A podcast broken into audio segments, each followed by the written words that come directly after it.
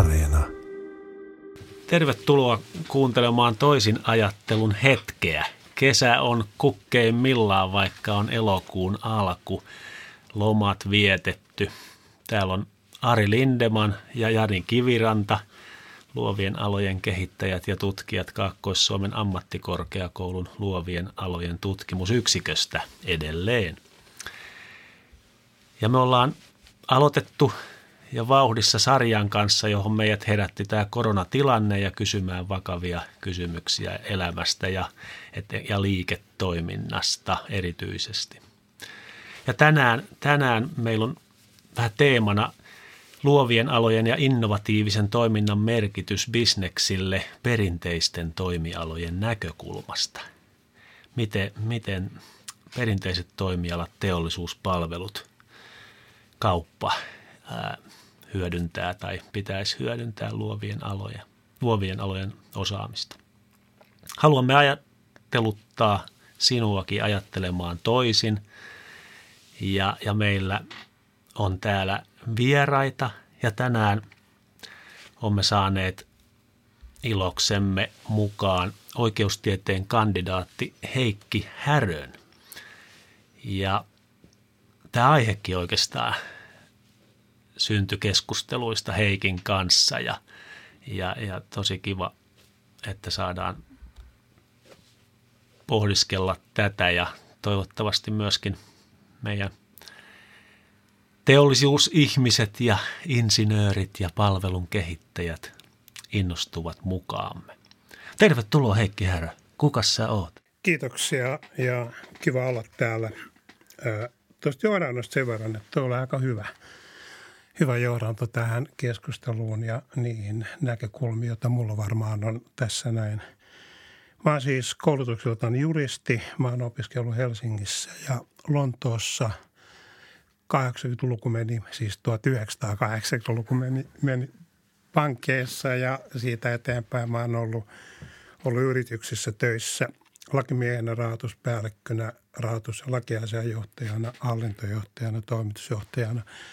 Mä oon aika sekatyömies sillä tavalla, että, että tuota, toimialakokemus on, on hyvin laaja – maahantuonnista vientiin sivusuunnassa jopa kustannustoimintaan, verkkomediaan, ravintolatoimintaan, palvelualoihin. Rahoitus ja juridiikka on, on tavalla tai toisella kulkenut oikeastaan koko ajan mukana. Tällä hetkellä mä oon yrittäjä, itse asiassa jo 63 vuotta, eli, eli tota, jo, mitä sanoisin, keski-ikäinen ehkä nykymittareilla – ja tota, mä toimin yrittäjäpohjautuneessa pankkiriliikkeessä. Mä oon hoitanut myös pari yritysjärjestelyä ja yrityskauppaa ja, ja se syy, miksi mä oon täällä on varmaan se, että mä oon pääsyy siihen on se, että mä oon hallituspartin Kymälaakson puheenjohtaja tällä hetkellä. Ja tähän liittyy ö, ajatukset yritysten kasvusta, yritysten kehittämisestä, työpaikkojen luomisesta – Kymenlaakson alueelle ja vähän laajemminkin. Ja, ja tota, tämä meidän keskustelu suoraan liittyy siihen. Miten sä tosiaan tässä hallituspartnerin roolissa ja itse tuommoisen luovan työuran tehneenä, niin tota, äh, oliko se vai mikä äh, sussa niin kuin sytytti tähän aiheeseen, että, että hei luovat alat ja muut – onko sul, oliko sul, kun mä ainakin tunnistin siinä, kun me ekan kerran tästä puhuttiin, niin semmoista pientä sykähdystä. No joo, tämä on, on, on hyvä. Tämä on itse asiassa vähän hankala kysymys. Mä oon elämäni varrella ollut paljon tekemisissä luovien alueen ihmisten kanssa. Siis sekä, sekä ihmissuhteessa että, että tota muutenkin. Ja, ja tota jollain tavalla se kulkee, kulkee koko ajan vieressä. Toisaalta mä en ole koskaan pitänyt – kovin isoista ja vahvoista karsinoista ja, ja tota, se on sellainen teema ja asia, joka tulee varmaan tässä keskustelussa vastaan. Eli se, että me, me ryhmitellään toimialoa asioita ja varsinkin nykyaikana sitä, miten ihmiset toimii, mitä ne tekee, niin jos me laitetaan niitä siiloihin, niin, niin kyllä meidän näkymät on aika, aika laajat tästä eteenpäin. Joo. Näet sä esimerkiksi hallituspartnereiden näkökulmasta tai siinä jutussa, mitä olet nähnyt yrityksiä, niin erityistä tarvetta, mihin ehkä vähän jo viittasitkin tässä ajassa, ajassa siihen, että luovia aloja niin kuin miettiä ja sitä osaamista. On, on. Siis tämä tulee, tässä on aika monta asiaa, monta teemaa, jotka liittyy siihen, mutta, mutta tota, ensinnäkin tässä on, jos miettii nyt Kymenlaaksoa, niin, niin tota, tämähän on alue, jossa on merkittävästi potentiaalia. Toisin sanoen, puhutaan, jos puhutaan palvelualoista, me puhutaan teollisuudesta, me puhutaan logistiikasta. Mutta ehkä isompi asia on se, että meillä on hirveä määrä käyttämätöntä potentiaalia, hyödynt- semmoisia resursseja, joita me ollaan kyetty hyödyntämään – ilman koronaakin se, että, että mikä tämä merkitys on, on äärettömän suuri.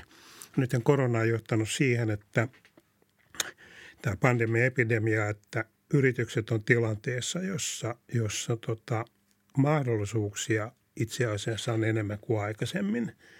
Tarpeitaan enemmän kuin aikaisemmin. Samaan aikaan yrityksellä on – entistä suurempi tarve uudistaa toimintatapoja ja miettiä, että miten palvelua kehitetään, miten tuotteita kehitetään, miten tuotteistamista kehitetään, miten liiketoimintaa, miten liiketoimintaa kehitetään, miten luodaan lisäarvoa niihin tuotteisiin, joita mahdollisesti tehdään ihan perusteollisuudessa. Ja, ja tota, ennen pandemiaa tässä suhteessa pitäisi olla enemmänkin mahdollisuus kuin, kuin tota uhka – mutta se antaa ja luo hirveän tarpeen. Liittyy vähän tämän, tämän podcast otsikkoon hirveän tarpeen uudelleen ajatteluun ja asioiden uudestaan miettimiseen. Näet sä, että siellä on jotain lukkoja tai sillä, että kun sä sanoit, että pitäisi nähdä mahdollisuuksia ja tämä tarjoaa mahdollisuuksia, mutta, mutta näillä logistiikan ja teollisuuden sanoilla, että ne ihmiset, joita sä oot tavannut tai ne yritykset, niin onko tota, minkä, mikä siellä nyt on estänyt aikaisemmin tota, ajattelemasta toisin? Tai? No ensin, aikaa varmaan, varmaan ensimmäinen kysymys. Eli siis ensinnäkin me, tai mennään vähän taaksepäin vielä. Meillä on taipumus tämmöiseen siilotyyppiseen ajatteluun. Sitten kun me mietitään palvelualaa, perinteistä teollisuutta, niin, niin töitä tehdään riippumatta siitä, onko se yrittäjävetoinen yritys vai onko se vähän isompi yritys, jossa on hajautunut omistus.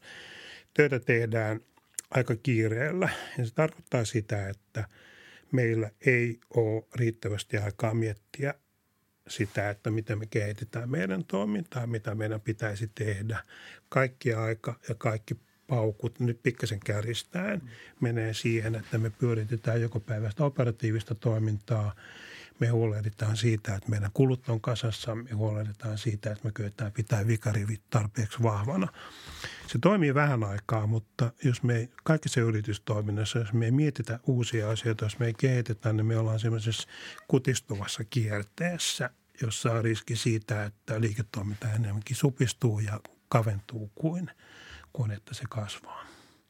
Ja tämä on varmaan ensimmäinen syy, että meillä ei, meillä ei tota, ole aikaa, riittävästi aikaa miettiä, että miten me kehitetään liiketoimintaa. Eikä me olla varattu, mä puhun nyt ihan yleisellä tasolla, eikä me varata riittävästi aikaa näiden asioiden miettimiseen. Toinen seikka voi olla se, ja nyt mä mietin ehkä Kymenlaakson näkökulmasta, että, että onko meillä sellaisia rakenteita, pysyviä toimintatapoja, jotka tukisi sitä, että me kyetään yhdistämään luovia aloja ja, ja tota perinteistä, perinteistä teollisuutta tai perinteistä palvelutuotantoa. Ja niitä varmasti on. Samko yksi esimerkki siitä, opet, nämä siis korkeakoulut, yliopistot, kaikki oppilaitokset on, on tärkeässä roolissa siinä, alueelliset kehitysyhtiöt – mutta mä palaan vähän siihen meidän ajankäyttöyrityksissä, että kyllä se varsinainen vastuu on yrityksissä itsessään. Me ei voida antaa ylhäältä päin sitä, mm-hmm. sitä asiaa, vaan kyllä sen pitää tulla sieltä firmasta sisältä ja, ja tota, ne pitäisi käyttää hyväkseen. Sitten ehkä kolmas, tämä nyt vähän hyppälehtiä, mutta ehkä kolmas asia on tietynlainen ennakkoluulottomuus. Pitäisi olla silmät auki – pitäisi kyetä liikkumaan sivusuunnassa, ajattelemaan sivusuunnassa, katsomaan mitä siellä on ja, ja tota, olla ennakkoluuloton. Luovuus ja ennakkoluulottomuus kulkee käsi kädessä. Tämä luovuttaa ei oikeastaan varmaan synny ilman ennakkoluulottomuutta ja, ja se on, se on semmoinen, että varmaan olisi syytä olla lisää. Minusta nämä on aika kiinnostavat teemat tämä aika ja, ja, ja sitten tämä, nämä niin kuin pysyvät rakenteet ja, ja sitten tämä ennakkoluulottomuus. Ja, ja kiitos, kun heititkin ne esille.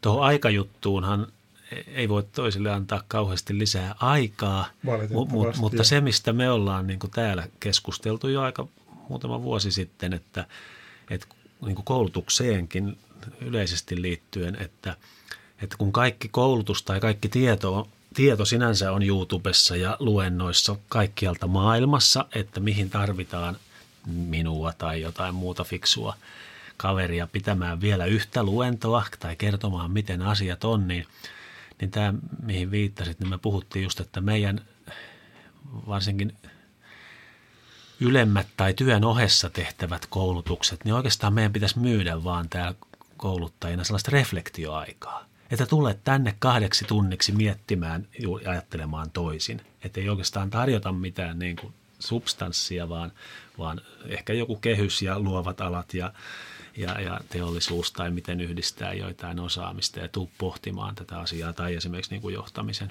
kehittämisessä – niin että ei, ei myydäkään mitään johtamisismiä sinänsä, vaan, vaan tällaisia niin kuin reflektiotuokioita, joita sitten voi järjestää joko työpaikalla tai, tai meidän tiloissa tai sitten verkossa. Saako kommentoida? Saa. Tuota, tuo on mainio ajatus ja, ja tota, kyllähän kaikki ajatukset, ei kaikki, mutta pääosa ajatuksista syntyy yhteistyössä muiden ihmisten kanssa. Se on sellainen ensimmäinen asia. Että jos me istutaan yksin työpaikalla tai kotona tietokoneen äänessä, ääressä ja katsotaan YouTube-juttuja tai seurataan jotain, se varmasti herättää ajatuksia. Mutta kun niitä pitää kehittää, niitä pitää jalostaa, niin se tarvitsee jonkun, jonkun formaatin, olkoon sitten reflektointi tai olkoon sitten joku muu järjestelmällinen, järjestelmällinen prosessi. Se puhuit ismeistä, ne on, ne on vaarallisia, koska ismeihin liittyy se, että, että tota meidän – meille annetaan ikään kuin yksi tapa toimia, meille annetaan yksi tapa ajatella. Liikkeenjohdon konsulteilla on aina tiettynä aikoina pahoittelen ehkä tätä vähän kriittistä kommenttia. Meillä on, on semmoinen tapa, että, että näinä, näinä vuosina meillä on kaksi kolme asiaa, joita me rummutetaan. Kun se on käyty läpi, siitä on kallottu kaikki irti. Meillä on toinen teema – jota me sitten, tai ei, mä en ole liikkeenjohdon konsultti, mutta jota, jota sitä ajetaan eteenpäin. Ja, ja tota, kaikki uskoo siihen. Sitten kun se on kaluttu, niin sen jälkeen me siirrytään kolmanteen. Ja usein käy niin, että, että mitään ei tapahdu. Mm. Kyllä ne oikeat asiat on, on tota, meidän omassa päässä. Me tiedetään iso osa niistä. Me voidaan poimia tällä ennakkoluulottamalla ajattelulla ja liikkumalla sivusuunnassa tai ehkä nyt pystysuunnassakin sinne mukaan ideoita ja sitten katsoa, mitä me itse kyetään niistä rakentamaan. Ja näiden rakenteiden tehtävähän ja, ja prosessin tehtävä olisi tukea tämän tyyppistä ajattelua. Ilman, että me kerrotaan, että tämä ja tämä ja tämä, vaan meidän pitäisi antaa vain impulseja ja antaa sen toteutua sitten niillä henkisillä resursseilla, joita varmasti on yrityksissä. Joo, joo tämä, tämä tulee tähän pysyvään rakenteeseen, mitä me ollaan ehkä Janin kanssa tässä niin kuin haaveiltu ja jossa tämä, tämä, nämä keskustelutuokiot nyt tässä toisin ajattelun hetkessäkin on ehkä osa. Mehän ollaan puhuttu luova areena dialogista ja, ja sehän syntyi tässä Kaakkois-Suomen luovien alojen kehittämisverkoston niin kuin yhteydessä oikeastaan. Ja, ja me ollaan vähän niin kuin tässä kevään aikana tänä vuonna niin kuin testattu ja se on ollut ihan kiva. Se on niin kuin kutsunut ihmisiä mukaan. Ja tämä on siis tietysti kouluttajien ja kehittäjien ja johtajienkin aina tämä dilemma, että kun ei saisi niin kuin työntää sitä vastausta tai ja pikemminkin, että tarjota niitä pysyviä rakenteita, joissa ne insinöörit ja muotoilijat tai taiteilijat ja ekonomit sitten kohtaisi toisensa, niin, niin kuin sä vähän viittasit tuossa, että Kymenlaakso, Kymenlaaksossa... Tylliset niin, byrokraatit ja teknokraatit. Niin, niin, niin että Kymenlaaksossa niin kyllä, kyllä me ollaan jotenkin tunnistettu ja, ja sen takia on sitten Kymenlaakson liitonkin kanssa sitä tutkimusta vähän tehty, että mit, minkälaisia olisi ne rakenteet sitten tulevaisuudessa. Ja, ja tämä tämmöisen dialogin avaaminen ja sen tämmöisen, sen luominen niin kuin henkiseksi, henkiseksi keskusteluareenaksi yrityksiin sisälle ja yritysten välillä ja ihmisten välille, niin se on varmaan, tai on tuntunut tärkeältä, mutta sen ylläpito on sitten niin kuin meidän, meidän tehtävä, kaikkien tehtävä ja, ja, ja sillä tiellä ehkä ollaan. Et toki toki siellä sitten niin kuin muitakin rakenteita, että alkaen niin kuin, ä, insinööriopiskelijoiden ja kulttuurialan opiskelijoiden yhteisistä työpareista ja, ja yritysten omista tuotekehitystiimeistä, joissa olisi riittävää niin kuin erilaisuutta eri osastoilta, että ei joku ammattiala dominoisi pelkästään ja, ja, ja sitten tota, toki sitten varmaan jotain rahoitusrakenteissakin, miten tätä kehittämistä raken, rahoitetaan, niin siellä niissä politiikoissa olisi ehkä syytä sitten painottaa joitakin tällaisia niin kuin, äh, rakenteellisia tekijöitä, joita edellytetään siltä, niiltä toimijoilta, jotka sitten niin kuin kehittää. Pari asiaa, josta tuossa tekisi, sun kommentissa tekisi mieli ottaa kiinni. Ensinnäkin tämä rakenteiden ongelmahan meillä on se, että meillä ei – ole, eikä oikeastaan voi ollakaan yhtä selvää toimia siinä, että jollakin olisi vastuu viedä luovien alojen, perinteisten alojen yhteistyötä konkreettisesti eteenpäin. Se olisi hirveän helppoa, jos meillä olisi, olisi, tota, olisi yksi toimija, jolla, jolla olisi siihen riittävästi resursseja, jolla olisi lähes diktaattorin oikeudet, joka, joka sanelisi sen, että, että miten tämä tehdään tämä asia – mutta meillä ei ole sellaista ja sen takia se päävastuu on oikeasti yrityksissä ja siellä on se päävastuu, siellä on sitten yrityksen johdolla ja, ja tota hallituksella. Tämä on ehkä tämmöinen hallituspartnerin näkökulma tähän asiaan.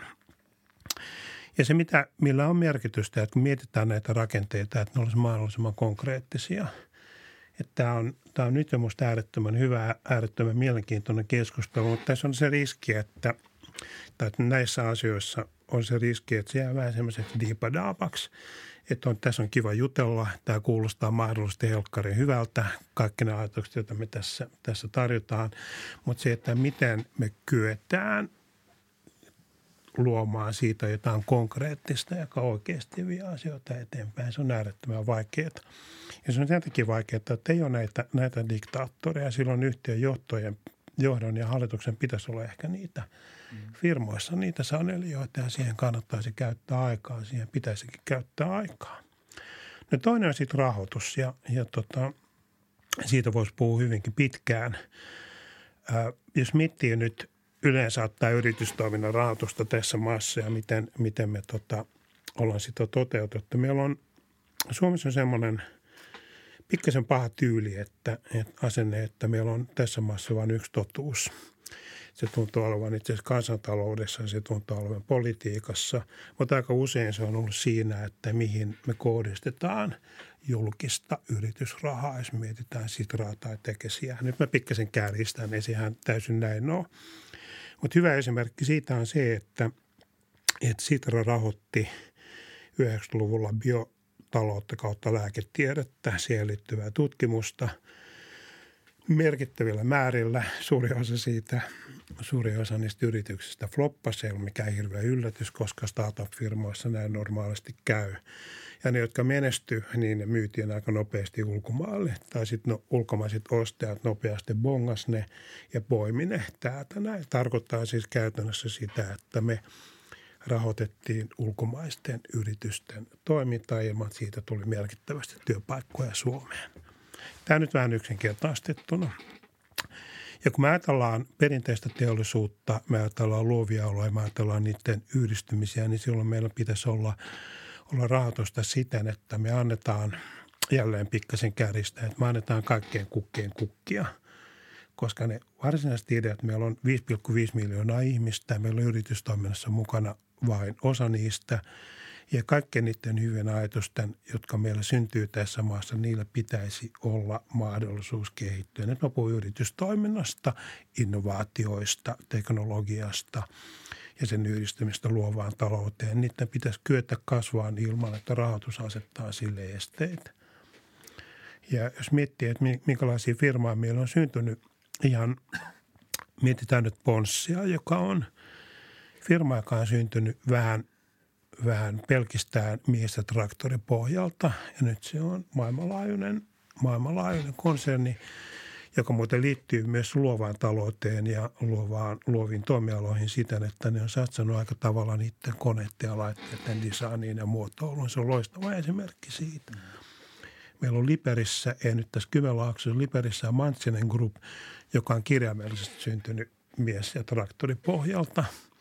Ja nyt ne on semmoinen 50-60 miljoonaa, ne tekee pyörillä kulkevia nostureita satamiin ja muualle vastaaviin tiloihin. Se on perheyhtiö. Ja molemmat on lähtenyt ilman sitä yrittäjän rohkeutta, niin se lähtenyt liikkeelle. Mä veikkaan, että silloin kun ne on, ja on aivan varma, että silloin kun on lähtenyt liikkeelle, niin rahoitusmahdollisuudet on ollut huomattavasti pienemmät kuin ne on ollut. Ja se on lähtenyt ikään kuin siitä voimasta. Mutta ne on esimerkkejä siitä, että, että tota, vähän niin kuin sieniä sateella, niitä saattaa syntyä ympäri Suomea. Ei ne kaikki ole Etelä-Suomessa, ei ne kaikki ole Kymenlaaksossa, ei ne kaikki ole Tampereella, vaan, vaan niitä on muuallakin. Ja se toimiala kirjo voi olla hirveän laaja. Tällä pitäisi antaa mahdollisuus.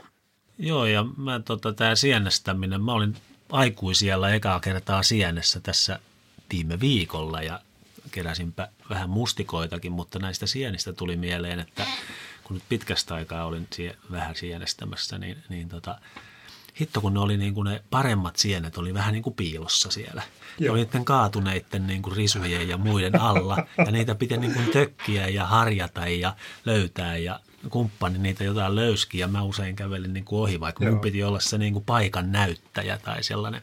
Niin, niin tietysti varmaan samalla tavalla niin kuin Kymenlaaksossa kuin varmaan jossain muuallakin. Niin, ja minusta sä joskus aikaisemmin yhdessä lyhyessä keskustelussa niin kuin sanoitkin, että, että on mielenkiintoisia niin kuin vähän tutkan piilossa olevia, alla olevia näin, tota, joo, teollisuusyrityksiä, pajoja ja, ja muita firmoja niin kuin meillä päinkin, jotka on ehkä palvellut vaan meidän vaikka suurteollisuutta tai muuta, mutta sieltä voisi sitten tällaisia niin kuin ponssetarinoita niin kuin lähteä kerimään, jos ne niin kuin löytäisi vaikka sitä muotoilua tai, tai sitten sitä ennakkoluulottomuutta enemmän. E-, eli sillä lailla osallistuisi ehkä niin kuin teollisuusyrityksenä luovaan talouteen. Tuo varmaan pitää, siis tämä, tämä tutka on aika hyvä. Tutkakatveessa on, on tälläkin alueella paljon mainioita firmoja. Ja me, niin miten me törmään niihin, niin tapaan niitä aika paljon ja en, mä, tota, en jaksa olla ihmettelemättä, kuinka hienoja, hienoja yrityksiä on ja kyllä niitä löytyy – jos miettii sienemetsää, niin herkkutatit on nyt tällä hetkellä niitä, jotka löytää aika helposti, kun ne on, on niin näkyvissä. Niitä on muuten erittäin hyvin tänä vuonna. Mutta sitten taas kantarellit on, on tota, ne usein piiloutuu sinne, sinne heinekkoon ja jopa samalle sekaan. Ja täällä on aika hyvä vertaus siinä suhteessa. Molemmat on hyviä, mutta, mutta kyllä niiden kantarellienkin pitäisi kyetä kasvaa. Joo, ja siihen, siihen kun sä ekaksi aloitit siitä, että ei ole niin kuin helppo näitä rakenteita tehdä, jotka olisi semmoisia – jotka saisi niin kuin yritykset ja yritysjohdon niin kuin innostumaan, e, että ne olisi semmoisia niin kuin, voisi sanoa sisäsyntyisiä tai itse ajateltuja, niin, niin, niin tota, toisaalta mä ajattelen, että, että, että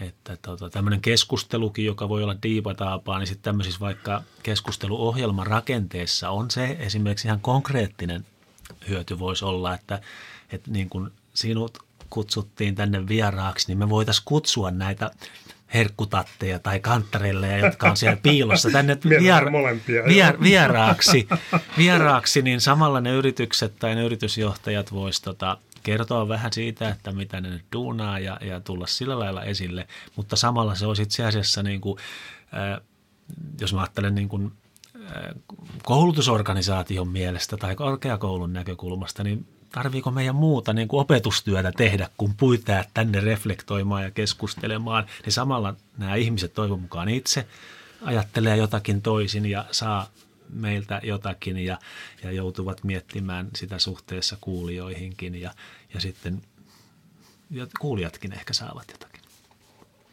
Tuo varmasti pitää paikkansa se, että kun mä tiesin tietysti etukäteen, että mä tulen tänne näin ja jopa jonkun verran valmistauduin Tosin siitä materiaalista, mitä mä ajattelen, on käyty vain murtoosa läpi, mutta, mutta tähän mennessä ainakin. Mutta, mutta kyllä joo, siis kyllähän tämä vaikuttaa. Että pelkästään tämä keskustelu vaikuttaa siihen, miten mä itse näen ja hahmotan asioita. Tämä vaikuttaa siihen, miten mä tuun toimimaan, jos ajattelee sitä, että, että hallituspartioiden tehtävä on – jos mitä nyt sitä yhdistystä on, on tota osana valtakunnallista verkostoa, on tukea yritysten kasvua ja kehitystä ja hallitustyöskentelyä, niin tämä aivan varmasti vaikuttaa jo siihen, että, että, että mä oon täällä. Sitten toinen asia, mihin tämä vaikuttaa, on se, että mä oon, oon selvittänyt ja selvittämässä korona vähän viivys, viiv, viivästytti sitä. Mä oon selvittämässä sitä, että, että kyettäisikö me rakentaa alueellinen pääomasijoitusrahasto Kymenlaakson alueelle. Ja silloin kun mietitään, että, että mitkä on ne toimialat, minkä tyyppisiä yrityksiä – me haluttaisiin sinne, minkä tyyppisiä me kaivattaisiin sijoituskohteeksi, niin, niin tietyllä tavalla tämä oikeastaan ja oikeastikin tämän, tämän luovan talouden ja perinteisten toimialojen yhdistäminen on aika iso asia siinä. Ja tämä nyt taas liittyy siihen suomalaisen teollisuuden yleisempäänkin ongelmaan, että, että meillä on kymmenen vuotta, jos miettii Suomen kokonaisuutena, me on kymmenen hiljasta vuotta takana – meidän talous on kasvanut äärettömän hitaasti. Me ollaan vähän niin kuin Pohjois-Italia, jossa on erittäin vahva teollinen perinne, mutta Italiassa ei ole tapahtunut kymmenen vuoteen yhtään mitään. Sama ongelma. Asiat, jotka on tärkeitä, on jalostusarvon lisääminen, tuottavuuden kasvattaminen, innovaatiot ja, ja tota, itse asiassa jos miettii sitä, että mikä on luovan – luovan liiketoiminnan, luovan ajattelun ja luovien toimintojen toimialueen rooli siinä, niin se on tämä jalostusarvon lisääminen, tehokkuuden lisääminen, tuottavuuden lisääminen. Se voi olla palvelualalla uutta palvelumuotoilua, se voi olla uusia markkinointikanavien ja tapojen löytämistä, joita me joudutaan itse asiassa väkisinkin tekemään nyt tämän koronan jälkeisen aikana. Se tulee väistämättä meitä vastaan. Mä en ole erityisesti sen alan asiantuntija, mutta maalaisjärkikin on pelkästään sanoa, että, että näin tulee käymään.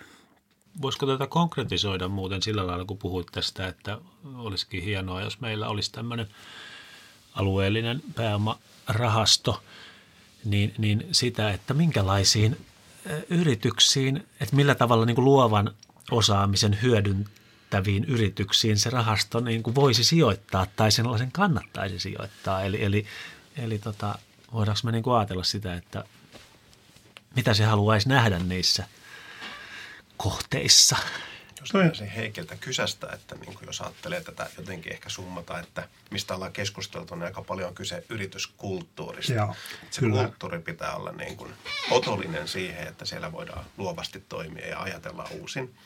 Niin miten tämmöisessä pääomasijoitusyhtiössä niin voidaan tehdä toki niin, että joku, jollain on hallussa jotain uniikkia tekniikkaa mm-hmm. tai muuta ja tehdä sillä kasvua.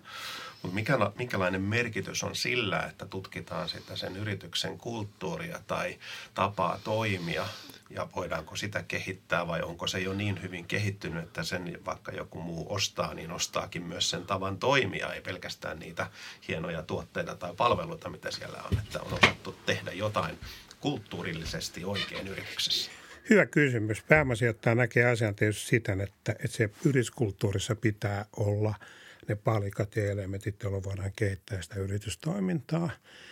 Toisaalta pääomasijoittaja ei lähde yrityksiin, joissa se työ on tehty jo loppuun asti, jotka on kypsiä myytäväksi. Ne on pikkasen, eihän kaikki tietysti myydä, mutta ajatellaan, että se on nyt tehty, mitä voidaan tehdä.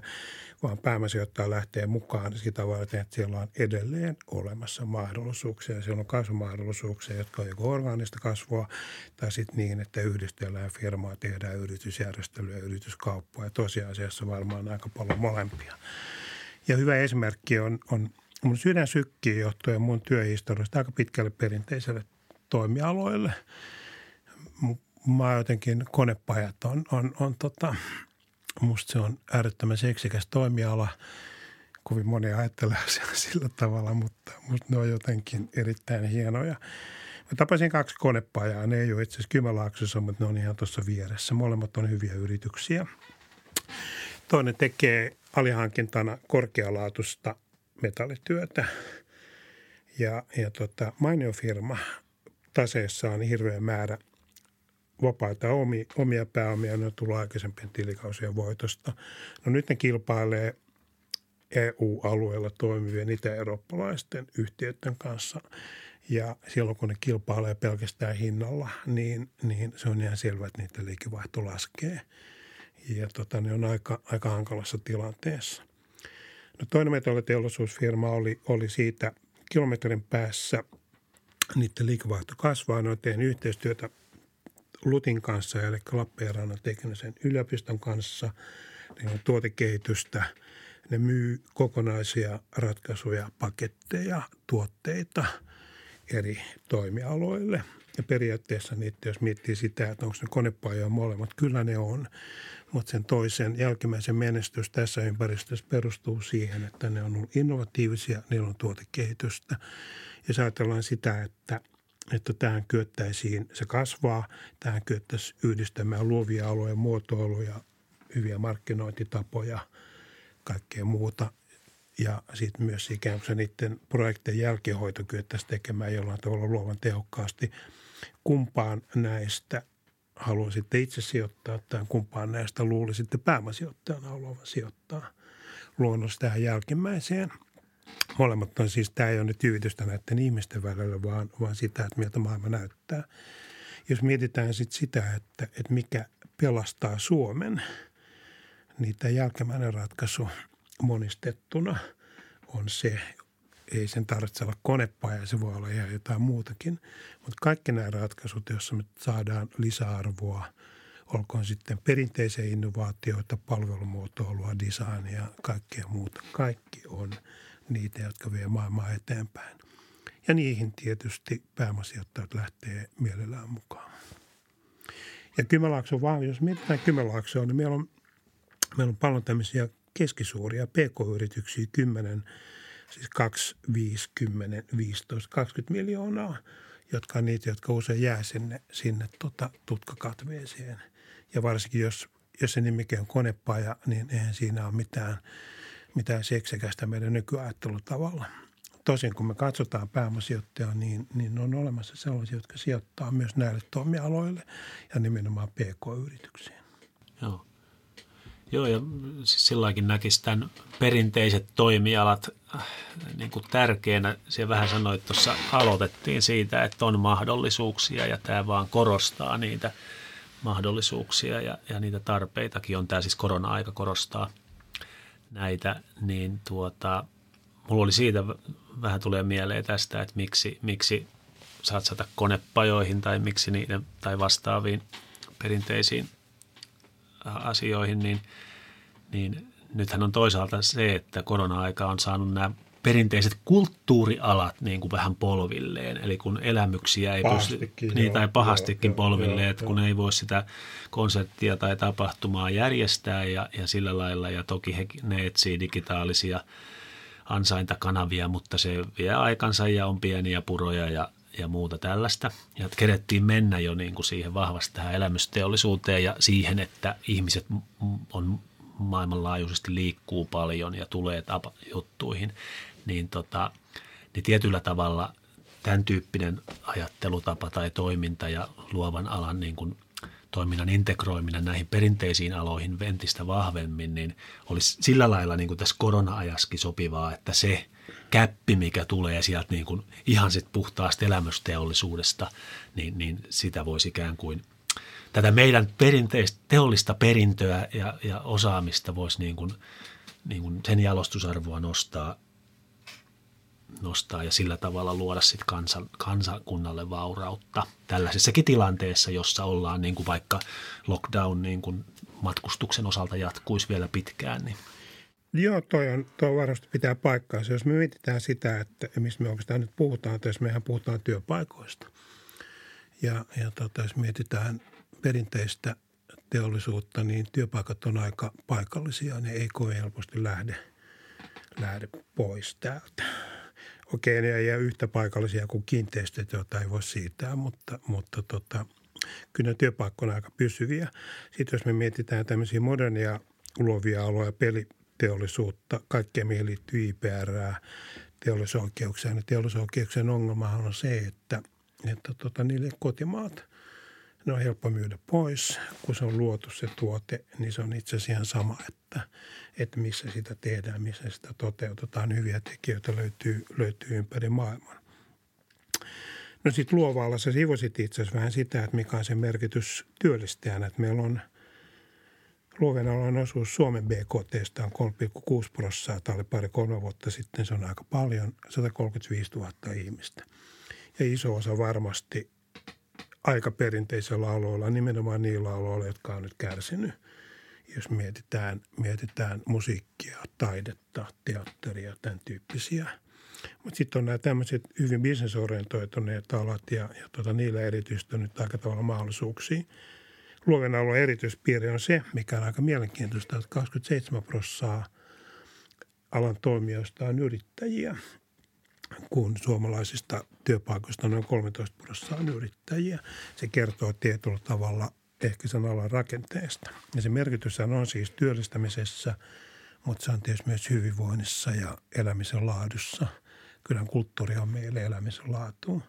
Mutta jos mietitään, me hyppään nyt pikkasen eteenpäin, mietitään palvelualoja ja vanhustenhoitoa, jota ikävä kyllä on joutunut seuraamaan aika läheltä, tosin en enää, koska mun vanhempi on kuollut, mutta, mutta tota, ajatelkaa ajatusta siitä, että me kyettäisiin yhdistää luovia aloja vanhustenhoitoon siten, että se olisi virikkeellistä. Siellä olisi jotain sellaista, joka, joka tota, pitäisi ihmiset käynnissä ja toisi niille hyviä elämyksiä, kokemuksia ja fiiliksiä. No. Se tarkoittaa sitä varmasti, että elinajat pitäisi. Ehkä yhteiskunnan näkökulmasta se on vähän huono asia, mutta, mm. mutta inhimillisestä näkökulmasta se olisi, olisi äärettömän tärkeää. Ja tämä on esimerkki siitä, että mä en osaa sanoa, miten tämä pitäisi tehdä, mutta tämä on esimerkki siitä, että niitä mahdollisuuksia on oikeastaan ihan mittaamattomasti. Kyse vaan siitä, että halutaanko me tehdä, miten me tehdään se, miten me konkretisoidaan se ja miten me lähdetään liikkeelle siinä. Tämä oli hieno ja kaunis ajatus tästä vanhusten hoidon ja luovien alojen yhdistämisestä ja, ja, ja siinä varmaan tietysti – noin niin kuin yrityskentän näkökulmasta tietysti tapahtuukin aika paljon, että ehkä vähän suomalaiset, mutta enemmän ruotsalaiset ja norjalaiset pääomasijoittajat niin kuin sijoittaa näihin vanhusten hoiva yhtiöihin ja ketjuihin ja, ja sitten toki meidän julkinen sektori myöskin ja, ja saa nähdä, minkälaisia innovaatioita he sieltä tuovat. Mutta olisihan se kiva nähdä niin kuin sellaisia ihan supisuomalaisia virikkeitä sen sijaan, että meillä on sitten joku norjalainen vuorijuoksu siellä tai, tai ruotsalaisen joku Joo, voileipäpöytä tai tanskalainen. kyllä, sen pitäisi, kyllä sen pitäisi olla meidän, meidän omissa käsissä. Enkä nyt tarkoita sitä, että siis kun mä oon hoivakodissa, niin mä haluaisin, että mulle striimattaisiin rollareiden konsepti, jossa 80 miehet hyppii sukkausutielassa lavalla, vaan, vaan tota, se voisi olla jotain, jotain muutakin. Joo, mutta tota, mut tähän on hieno vähän lopetella tätä tämän, tämän kertaista toisin ajattelun hetkeä. Ollaan kuljettu niin kuin sun luovasta – omasta työurasta perinteisen teollisuuden kautta vanhusten hoivaa ja palveluihin ja, ja, ja siihen, siihen, miten luovien alojen osaamisella on, on ollut hyvissä yhtiöissä niin kuin rooli ja, ja on edelleen paljon annettavaa ja mahdollisuuksia. Onko tämä keskustelu, mm, minkälaisia ajatuksia se sussa on herättänyt? No, lopuksi? No on herättänyt ajatuksia ja oikeastaan vain positiivisia. Ja tota, ihan henkilökohtaisella tasolla, että tietysti omat siilot on, on tota marantunut jo taas tässä keskustelussa. Se on mainiota, koska, koska tämmöinen, tämmöisellä poikkitieteellisellä tai poikkitaiteellisella ajattelulla oikeastaan on merkitystä. Ja sitten tämä on antanut eväät, jos miettii sitä, että, että tota, kun mä aika paljon teen asioita, että mun tarkoitus on tehdä asioita, jotka edistäisi yritystoimintaa Kymenlaaksossa, loisi työpaikkoja, tämä on antanut ja kehittäisi yrityksiä tällä alueella, niin kyllä tässä on pelkästään tämä keskustelu ja se, että joutuu itsekin vähän miettimään, vaikka ajatus vähän, vähän harhailee, mutta kyllä sieltä tulee ne selvät jutut. Mutta että se joutuu itse miettimään, niin, niin tota auttaa myös näissä hankkeissa näissä projekteissa. Sillä on merkitystä. Joo. Mites Jani? Millä Kyllä. mielellä kuuntelit Kyllä, tässä Heikkiä? on taas paljon tarttunut hihaan tämmöistä uutta ajateltavaa ja, ja sitten nimenomaan tuommoinen, niin kuin, miten haasteellisen asian äärellä olemmekaan niin kuin yrityskulttuuri ja sen muuttaminen ehkä vielä parempaan ja aktivoiminen niin, että syntyy uusia luovia ratkaisuja ja hyvää johtamista ja kaikkea tätä, niin se on iso juttu. Summaisin jotenkin näin, että oikeiden kysymysten esittäminen niin on aika oleellista tuolla yrityksessäkin. Kaiken kaikkiaan se on elämässäkin aika oleellista ja se on usein aika vaikeaa, mutta, mutta tota, jos ne olisi helppoja juttuja, niin ne olisi varmaan, varmaan tehty jo tähän mennessä. Eikä ne olisi kiinnostavia. Mm-hmm. Kiitos Heikki vierailusta toisin ajattelun hetkessä.